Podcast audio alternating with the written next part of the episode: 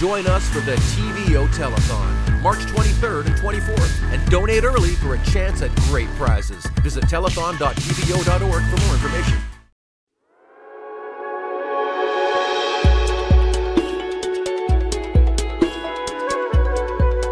Welcome to This Being Human. I'm your host, Abdurrahman Malik. On this podcast, I talk to extraordinary people from all over the world whose life, ideas, and art are shaped by Muslim culture.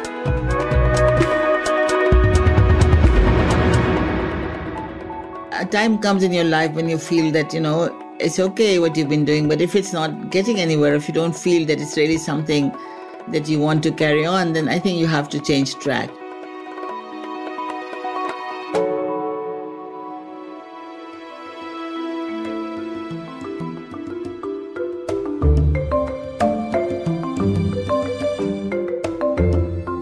It's hard to overstate how much of an impact Yasmeen Lari has had on the field of architecture.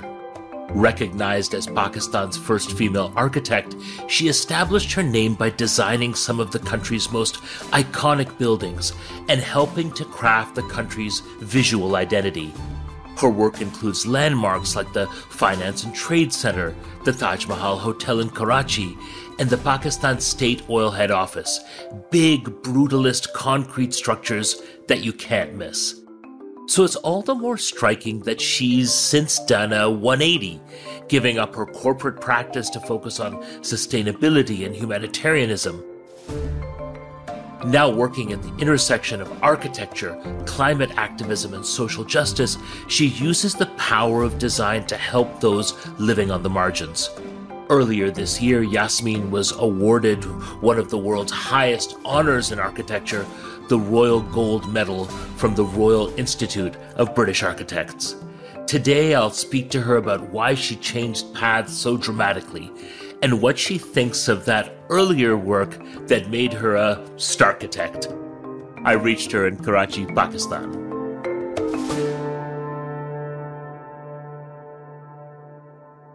It is young people who respond better with my kind of, you know, thought process. They, I think, it's something that resonates with them because it's all about the difficulties everybody is facing and the challenges that we're all facing in this century. So, you know, I think it probably uh, young people understand it better than others. It's fascinating that you say that because I, I also mentioned to my father, who's you know is uh, coming up to eighty this year, that we were going to be speaking, and he was terribly excited. and he was he was like, "Oh, this is this is something I'm gonna I, I can't wait to listen to." But I think that's what's unique about you, Yasmeen. Of the many things that are remarkable, is that in some ways your career has been so vast that you're speaking across generations now. Mm-hmm. Well, I hope it makes sense of what I'm saying, and I hope people follow also what I say. Otherwise, it probably won't be any use. So let's see. That's let's let's see. That's sweet. I'm going to jump right into it.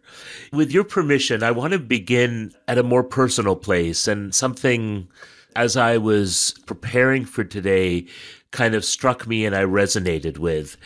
These last few years have been a time of incredible loss and I find that grief and the process of grieving has become part of what it means to be alive. And in some ways, the pandemic showed this up and in ways that perhaps we couldn't have imagined. And I know you lost your beloved husband in the first year of the pandemic. I lost my closest friend and mentor just as lockdown began around the world. And more recently, I lost my mother. And so this idea of grief and grieving, Yasmeen, have been really present in my heart. And then I was looking at your work and, you know, although this has been a time of loss and pain and hurt, your work has also been responding for a long time to loss and pain and hurt, the displacement of people, the shrinking rights given to women, economic and political repression. So the question that stayed with me was what place does grief play in your work today? I'm not sure whether it's grief so much, Rahman. I think it's more like looking at injustices that abound in my country, and especially injustices towards women. Now, that of course leads to grief as well, but I think there is a slight difference in how you deal with the two emotions. Of course, uh, you know, as you rightly say, loss of our beloved ones is very difficult to carry always. But you know what was surprising was during that COVID time, it was really, I mean, COVID is a very cruel disease because it allows no time to really even, you know, prepare for the loss that you know might be coming your way. And that's the worst thing about it, I think, because, you know, you realize, yes, people have to go and, and you will let them go. But with every kind of other ailment, you will know or expect it or, or anticipate it. In this case, you never know until the last moment whether somebody will survive or not. So that is the worst thing about it. And also, mm. the way the protocols were at the time, I couldn't see my husband. Once I took him into the uh, hospital and to the ICU, that was it. I never saw him again because he had to be carried mm. afterwards just to the you know to the graveyard and uh, and so on. So, but what was of course for me amazing was that I suffered from the same strain but for whatever reason, I was saved. I did not die. So I feel that I carry a certain responsibility now to be able to pay back for whatever you know I've had through my life. And also, you know, I mean, there's just so much that requires to be done, and especially now with the last year's flood, it's the most devastating, you know, flood ever that you can imagine.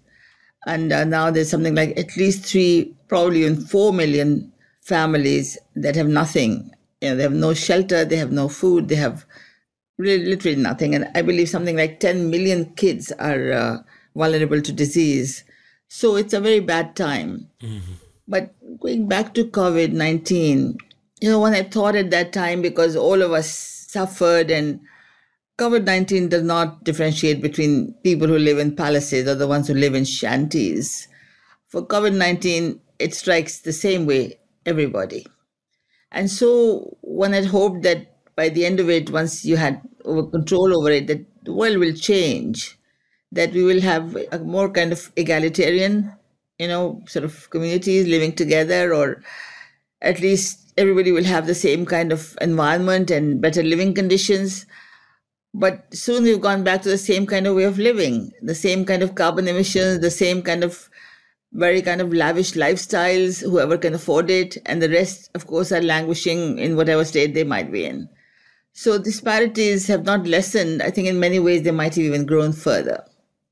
Yasmeen, as you're speaking, I sense, you know, not just a feeling, but a passion and a present urgency in your voice and mission. And, and as you sort of enter this phase of your career, do you find yourself, you know, feeling that the crisis is more urgent than ever and that your work is more important than ever? Well, you know, for the longest time, I've felt that uh, if somehow I could stop displacement, because I've seen women and children particularly suffering from displacement. Because as you know, Pakistan is among the frontline states in terms of climate change and disasters.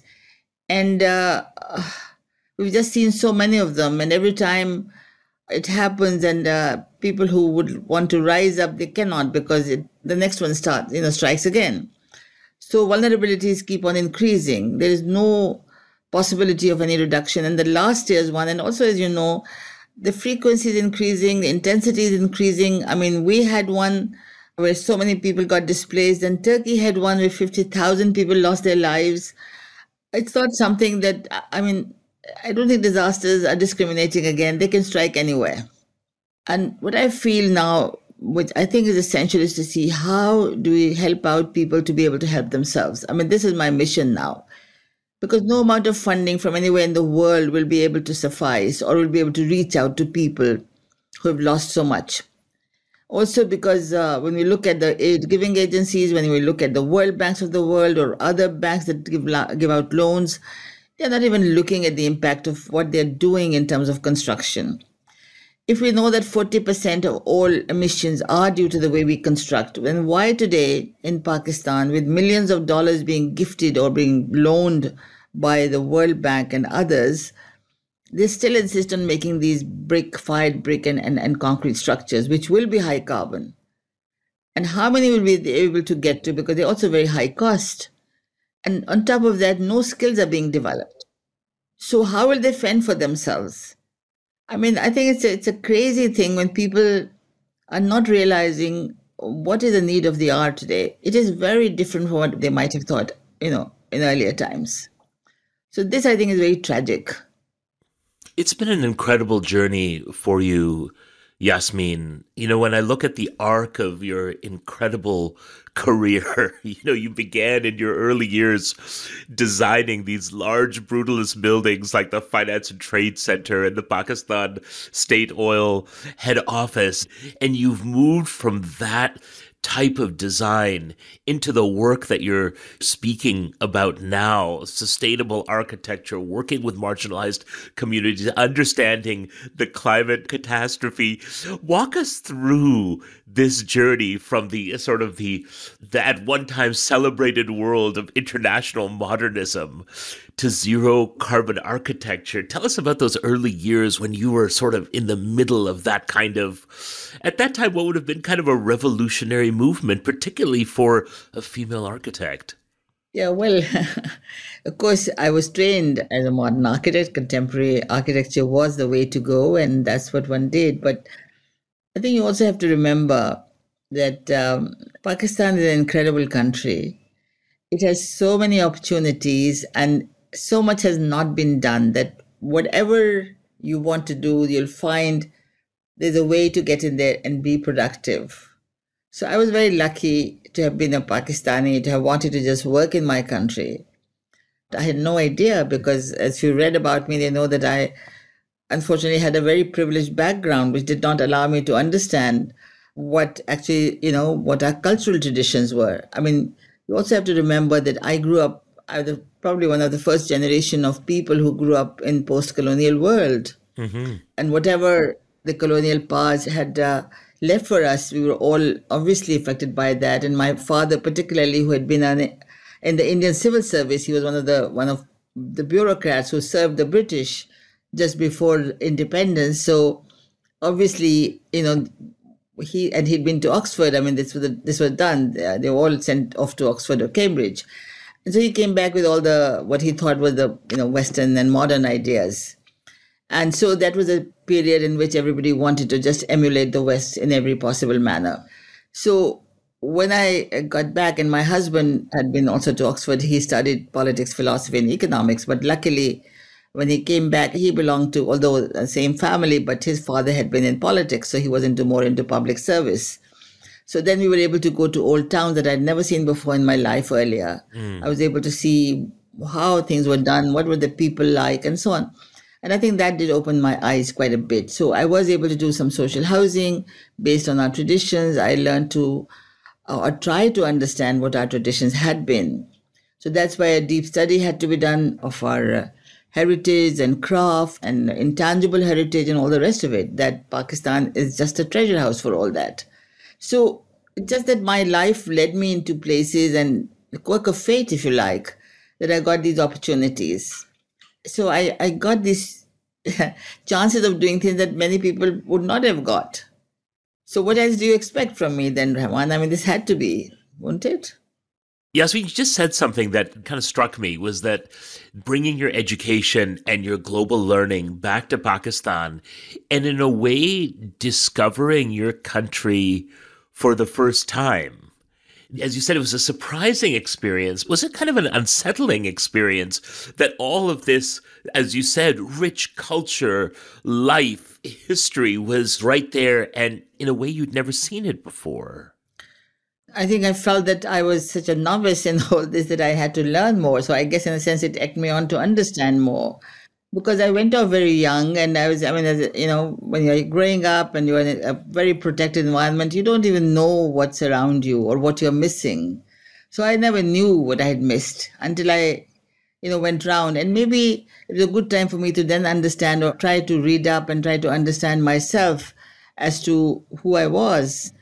And uh, of course, it was just an exciting journey, if you like, to try to see what it was like to live in that manner very different from anything in the West, or very different from even the cities that my father had got founded, which were all about, you know, gridiron pattern and all the rest of it.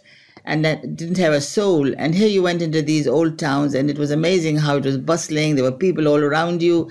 Uh, it had life, you know, and all these uh, open sky terraces. I mean, there was so much living done on open sky places, and especially for women who were safe there. Who, I mean, this is, uh, yeah, it, it's quite an amazing way it works. And even for today, when you look at it, uh, when you compare to the contemporary city or the way it is today, which is again becoming quite lifeless the way you know you have segregated places and all the rest of it and there's not a 24 hour cycle that anybody is caring for although there have been lots of movements but today most cities are really in every way they are segregated. Mm. which means that uh, a part of it is not alive at certain time. While if you go to the old cities it's alive all the time. It's bustling all the time and so there's a lot of value in looking at those cities. Or if you maybe look at medieval cities in Europe, for instance, it's the same story. And uh, I feel that we need to go back to those roots, all of us, to try to see how we can now build, you know, cities which will be suitable for human living rather than for vehicles and for roads and for other things or flyovers. I don't know what. I mean, the city is no longer a city to live in. Mm-hmm. And unless we do that, then you will not be able to lower the carbon footprint. And this whole craze about multi story buildings is a killing, you know, sort of uh, way to go. We cannot afford to carry on doing it. And so we need to be looking at examples which will bring in more sanity into urbanism as well as architecture.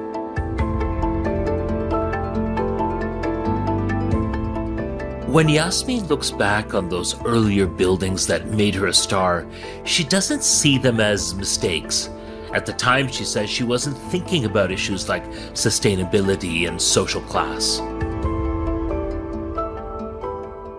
You know, as long as you don't know and you're oblivious to something, then you can't really justify it, but at least you can overlook.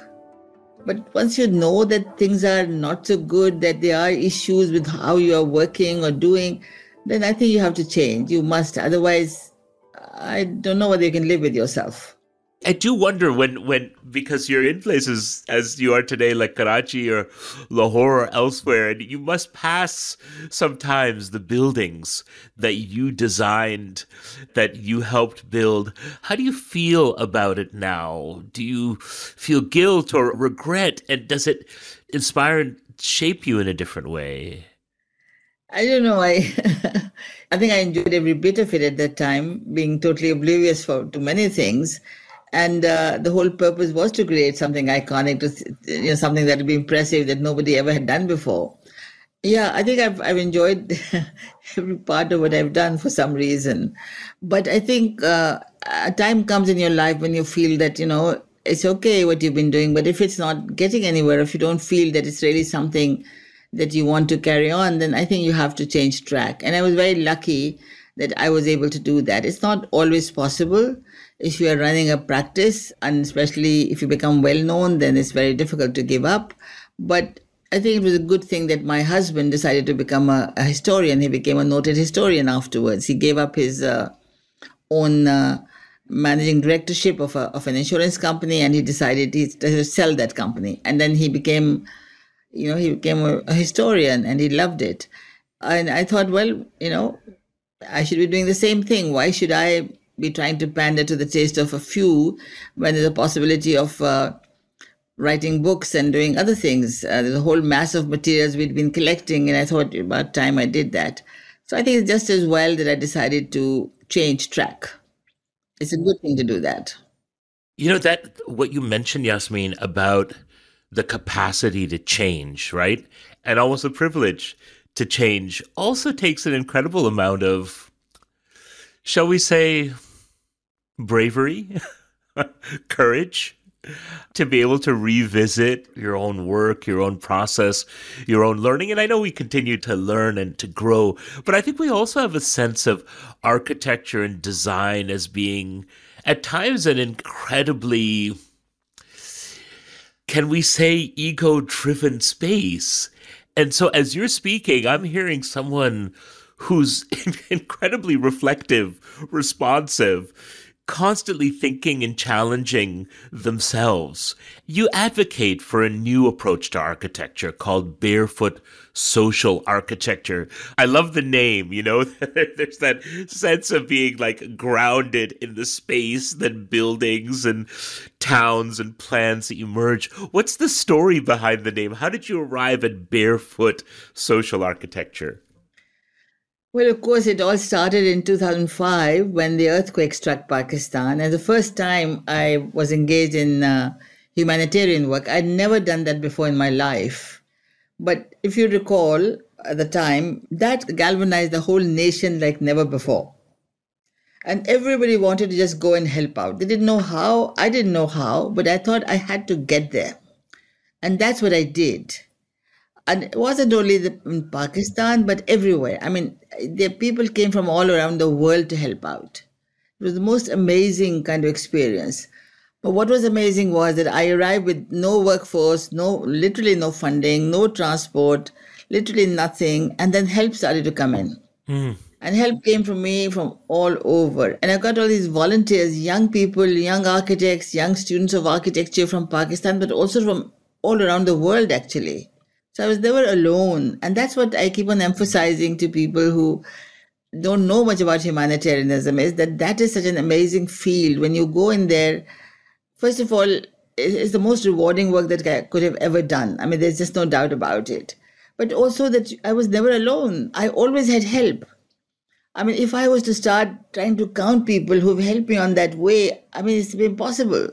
And then gradually all kinds of help came, first in material, in kind, and then later on funds. And yeah, it was incredible. So I managed to experiment a lot. I'm a woman, so I had a lot of uh, advantages. I could go into women's quarters. Many of the workers who had come, the humanitarian workers, uh, were men. They never got a chance to even go see women, so women were really left out because most if they were foreign women they wouldn't like to risk it. If they were pakistani women they hesitated.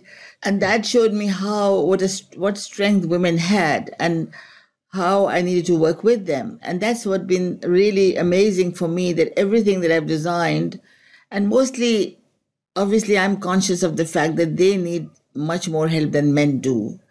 And for me the effort is to see how do i through architecture how do i provide dignity to women Mm. Because mm. what I think that we've lost and we've not somehow, you know, remembered that it's not so much the loss of uh, tangible stuff or, you know, property or whatever, but it's really the loss of uh, of being able to live in a dignified manner.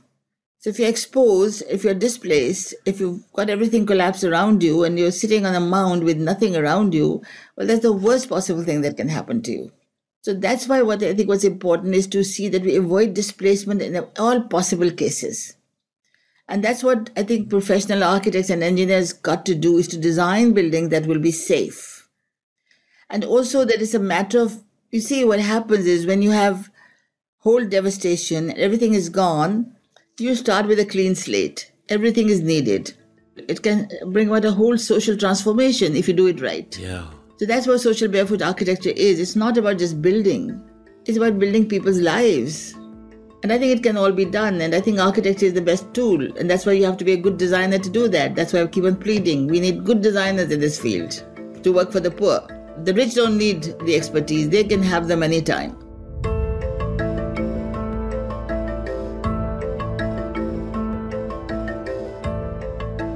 One example of how her work goes beyond architecture involves empowering people to find new ways to support themselves financially. After the earthquake in northern Pakistan, she organized a gathering of women and helped them set up a program to sell bead products. At first, it just seemed like a good source of income.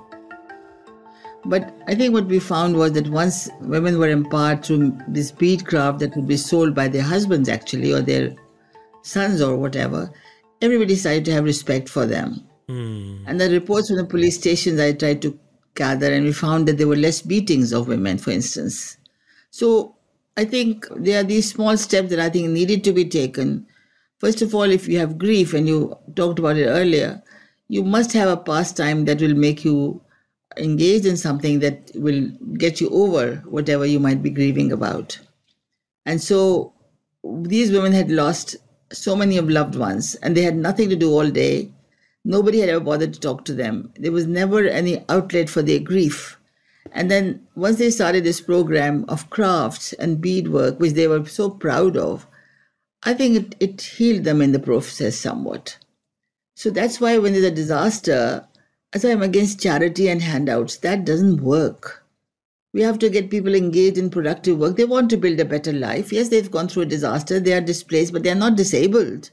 Right. They want to do things, they can do things. So why do they treat them? We treat them as if they were beggars and they need handouts.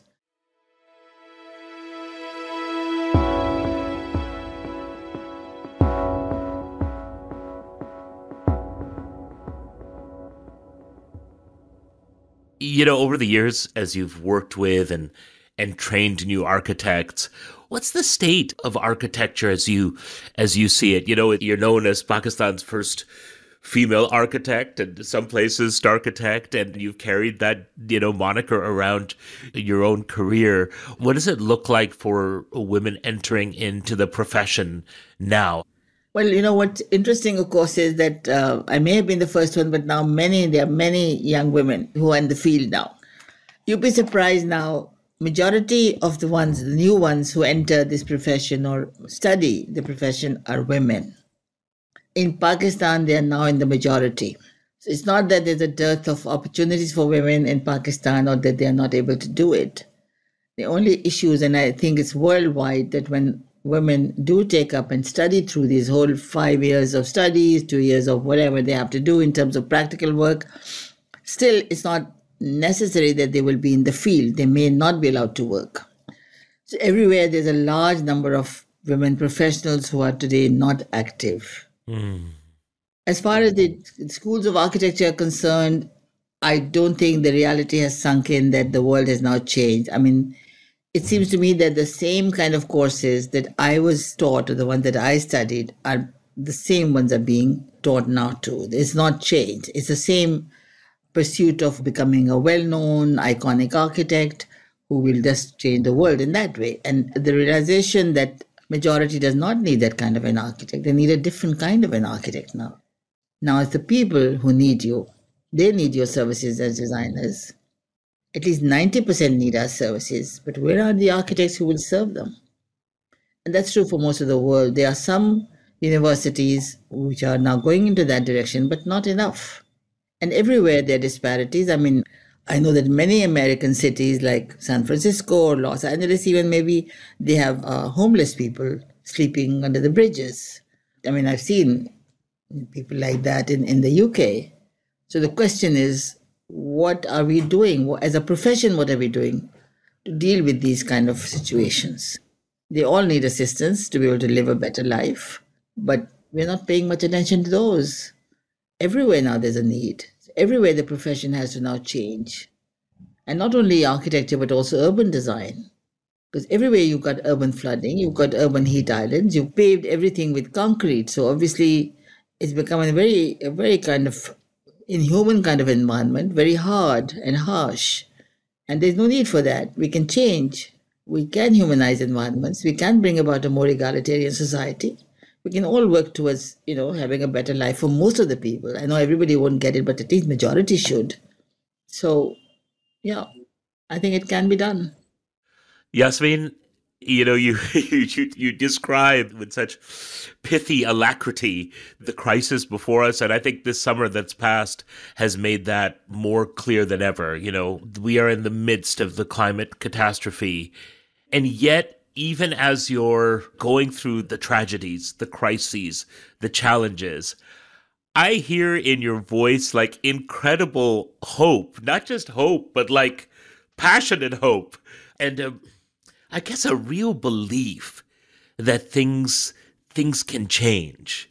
What continues to give you that hope, Yasmeen? Where does it come from? What's the wellspring of it? Well, I think it's the community that give me hope because I've decided I will bypass all uh, towers of influence and all towers of power, and I'm going directly to my people. And with this flood situation, although we tried to um, get many people to start building in a in a sustainable manner, but there seems to be very little interest in the country. So I decided, and the government certainly is not interested, it seems to me, nor is the World Bank and others. So I decided I'll go straight to the people.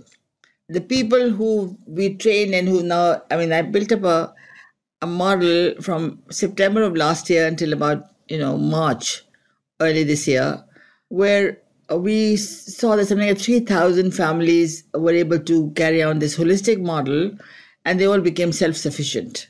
But there wasn't enough interest for people to do that, unfortunately. So I said, fine, we'll go straight to the people. So all those people who've been now trained have become my core uh, training people, if you like. I call them my barefoot entrepreneurs. And now we are going into each village, they are going into each village and the first thing is that they make them food secure, how to start growing food. Secondly, they say, okay, now you can start building a toilet and then a very inexpensive but a very safe house. And then they can get other things also through their own savings. So it's my zero donor model, which is working extremely well. And I'm very optimistic we'll get our target of 1 million households being rehabilitated until next year. So it's a win win situation where my barefoot entrepreneurs are being paid and if I tell you that they're earning up to about 80 to 90,000 rupees a month. Wow. And the minimum earnings today is 30,000 rupees a month. That's incredible, Yasmeen. that, that really, that's incredible. So that gives me hope. And it's all incremental. They learn how to do it tomorrow. They won't need me or you or anybody else. They do it themselves. Thank you very much. is, is, is, isn't that the goal almost, Yasmeen, to yeah. make yourself superfluous to this process of growth? Yeah, absolutely.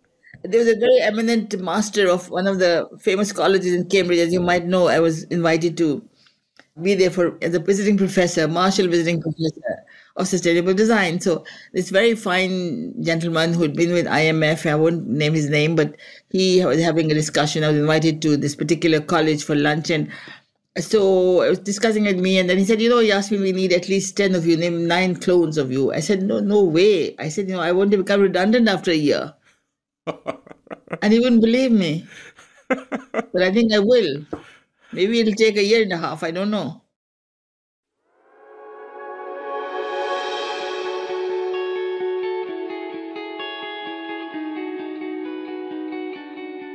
Yasmeen, tell me about a recent joy or meanness that came as an unexpected visitor? I think the memories that stay with me is again, as I mentioned, the generosity of the people of my country. When I compare those who have everything with those who have nothing and the way they treat their guests, then you know, there is that, that everyone is treated as if, you know, they're special guests who have to be taken care of. And this you can find in every part of my country, whether you are up in the north or in the south. And you may be in any area where they have gone through tragic circumstances, but they will still be there to greet you and to and to welcome you. So I think uh, there's something in that that I don't think many countries probably have, and I don't think you know many people even realize that Pakistan has this amazing strength within itself.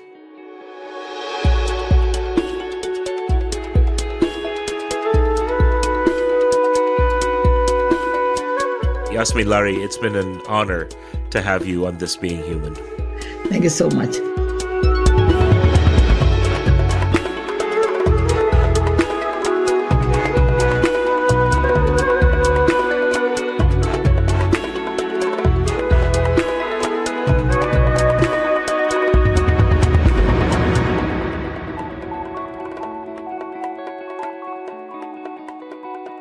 Thank you for listening to This Being Human. We'll include links in the show notes where you can see Yasmeen Lari's work and learn more about her incredible career. This Being Human is produced by Antica Productions in partnership with TVO. Our senior producer is Kevin Sexton. Our associate producer is Haley Choi. Our executive producer is Laura Regehr. Stuart Cox is the president of Antica Productions. Mixing and sound design by Phil Wilson. Our associate audio editor is Cameron McIver. Original music by Boombox Sound. Shagoyek Tajvidi is TVO's managing editor of digital video and podcasts. Lori Few is the executive for digital at TVO. This Being Human is generously supported by the Aga Khan Museum. Through the arts, the Aga Khan Museum sparks wonder, curiosity, and understanding of Muslim cultures and their connection with other cultures. The museum wishes to thank the Hilary and Galen Weston Foundation for their generous support of This Being Human.